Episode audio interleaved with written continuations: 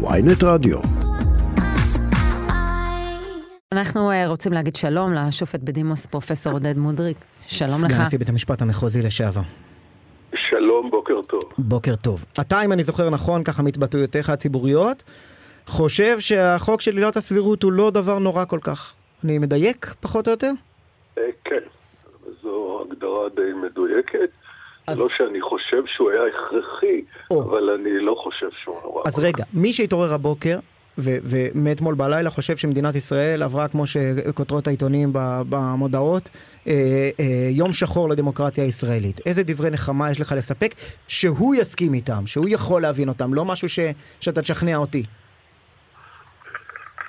אני יכול לומר שהדברים ייבדקו במבחן המעשה.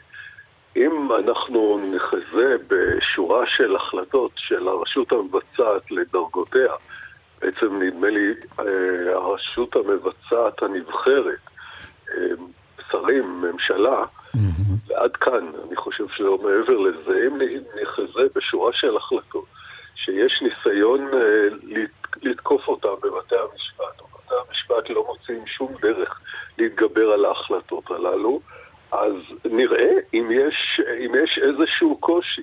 לעומת זאת יכול מאוד לראות, ל- יכול מאוד, יכול מאוד להיות שיקרה.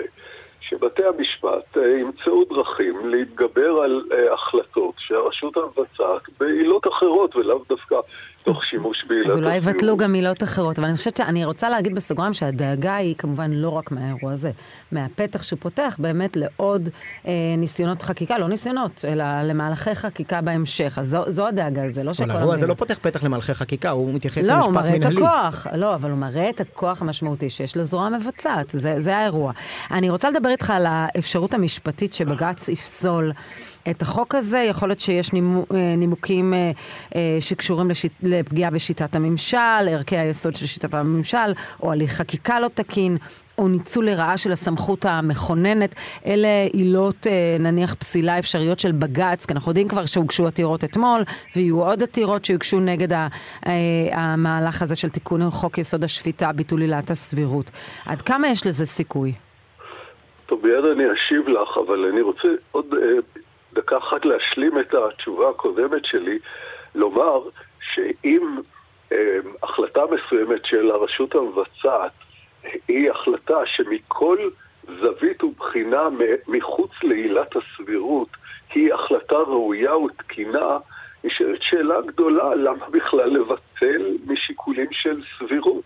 החלטה שהיא עולה על כל הקריטריונים האחרים, היא, היא לא יכולה להיות החלטה גרועה, ולמה להעביר את שיקול הדעת על סבירותה? יכול להיות שהיא דרך אגב החלטה אווילית, אבל זו לא, זה לא תפקידו של בית המשפט אה, לבחון את אה, שרשרת אה, האווילויות שממילא מאפיינות את הפוליטיקה בעולם ואת הפוליטיקה היהודית אולי כן. כן. בפרט.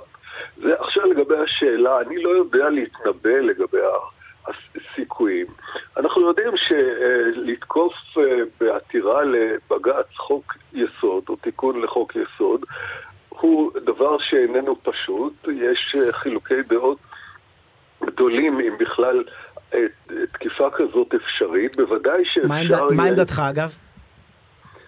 אני חושב שזה צריך להיות מצב מאוד מאוד מאוד קיצוני. אבל, אבל אז ש- אתה נכנס לוויכוח, האם אנחנו נמצאים במצב מאוד מאוד מאוד קיצוני? חצי עם חושב שכן, חצי עם חושב שאה. אז זה לא חצי עם חושב שכן, ואתה שאלת אותי לד- לדעתי. נכון. אז אני אומר, אני יכול מאוד להיות, כפי שראינו דרך אגב בניסיונות תקיפה קודמים של אה, תיקונים בחוקי יסוד, שבית המשפט, גם אלה שסוברים שיש איזושהי אפשרות במצב קיצוני לפסול חוק, אה, תיקון לחוק יסוד או חוק יסוד, אה, לא מצאו שהתיקונים הקודמים חוצים את הרף. וכבר אמרתי את דעתי לעניין אה, תיקון החוק בעניין עילת הסבירות. כלומר, אז אתה אמנם אינך נביא, אבל אתה מהלך. אומר שהסבירות, שאנחנו מדברים על סבירות, שהסיכוי שבית, שבג"ץ אה, ידון בעתירה הזו ויחליט להתערב הוא סיכוי קלוש. לא אני- סביר שהוא הדבר יפסול. היחידי שאני מוכן לומר זה שאילו אני הייתי יושב בבית המשפט העליון, מה שלא קרה לצערי, אז לא הייתי מקבל את העתירה הזו, וגם את זה אני אומר מבלי ששמעתי את uh, טענות העותרים, כן. אולי יהיה בהם כדי לשכנע. זה הכל בתצהירים והם לא. הוגשו לנו כבר שבעה חודשים, מוגשים לנו נונסטופ. Uh, uh, אני רוצה לשאול אותך אגב זה, על ההחלטה של נשיאת בית המשפט העליון, השופטת אסתר חיות אתמול, לקצר ביקור בגרמניה, uh, כדי תכלס לשבת בהרכב במקום מינץ. אני לא יודע אם היא תשב בהרכב במקום מינץ, אבל יכול להיות. אה, זה לא ישיבה בהרכב, זה, אה, זה הקבלה הראשונית של, אה, של עתירה לבג"ץ, שבה השופט מחליט אם לדרוש תגובה כלשהי או להעביר מיד להרכב. מהלך, אני לא חושב שהוא מהותי במיוחד, אני חושב שהוא יותר מהלך טכני. לדעתי אין לשופט יחיד אפשרות לדחות עתירה. אה, על, על הסף. ולכן המהלך הוא טכני. לא, העניין, הוא התאריך, בגלל אולי... שהיא שופט, היא פורשת באוקטובר, אז העניין הוא התאריך, והיא חוששת ש, שהיא לא, לא, לא תזכה עוד לשבת בתיק הזה, ולכן היא ככה אה, דאגה ש, שלא יהיה מצב שמינץ ימשיך להיות שופט. לזה אפשר להגיע, גם בלי, אה, בלי לחזור לארץ ולשבת בעתירה, בשלב המקדמי הזה. יכולה לדאוג, כנשיאת אה, בית המשפט העליון, היא בהחלט יכולה לראות לכך שהעתירה תתברר אה, עוד לפני אוקטובר, ואני מניח שהיא תתברר לפני אוקטובר. אתה אומר שה, שלמעשה המושב הראשון של זה יהיה טכני לחלוטין. הוא לא, אין לו עדיין משמעות. זה ברור. כן. ו, ואני חושב שההחלטה לחזור לארץ מראה שהעניין חשוב בעיני uh, הנשיאה, והוא באמת חשוב. אז אה, אני חושב שאולי היא עשתה אפילו מעשה ראוי בזה שהיא חזרה לארץ, גם כדי uh, לקבוע את, uh, את היקפו של ההרכב, האם זה יהיו שבעה, שמונה, תשעה, אחת עשרה, חמישה עשר שופטים, וגם לקבוע את המועד. זה התפקיד שלה.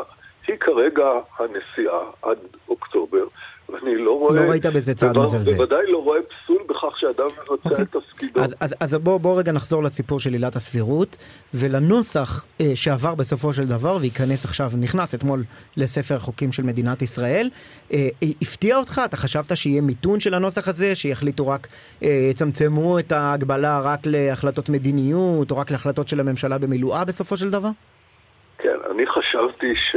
שיהיה מיתון, לא בגלל, אה, לא בגלל שבהכרח צריך אותו לפי ההשקפה שלי, אלא חשבתי שנוצרה פה מציאות בפועל מאוד קשה, שאני על חלק מההתנהלויות, במיוחד של אנשי הצבא, חולק באופן מלא, לא, חושב שהמהלכים האלה הם מהלכים מאוד מאוד עגומים, מצערים ואולי גם מזיקים. וחשבתי שבגלל המציאות הזו, ובגלל אולי כל מיני עניינים סובבים אחרים, יהיה מאמץ עד הרגע האחרון למצוא איזשהו הליך, אה, אה, אה, איזושהי פשרה מרככת.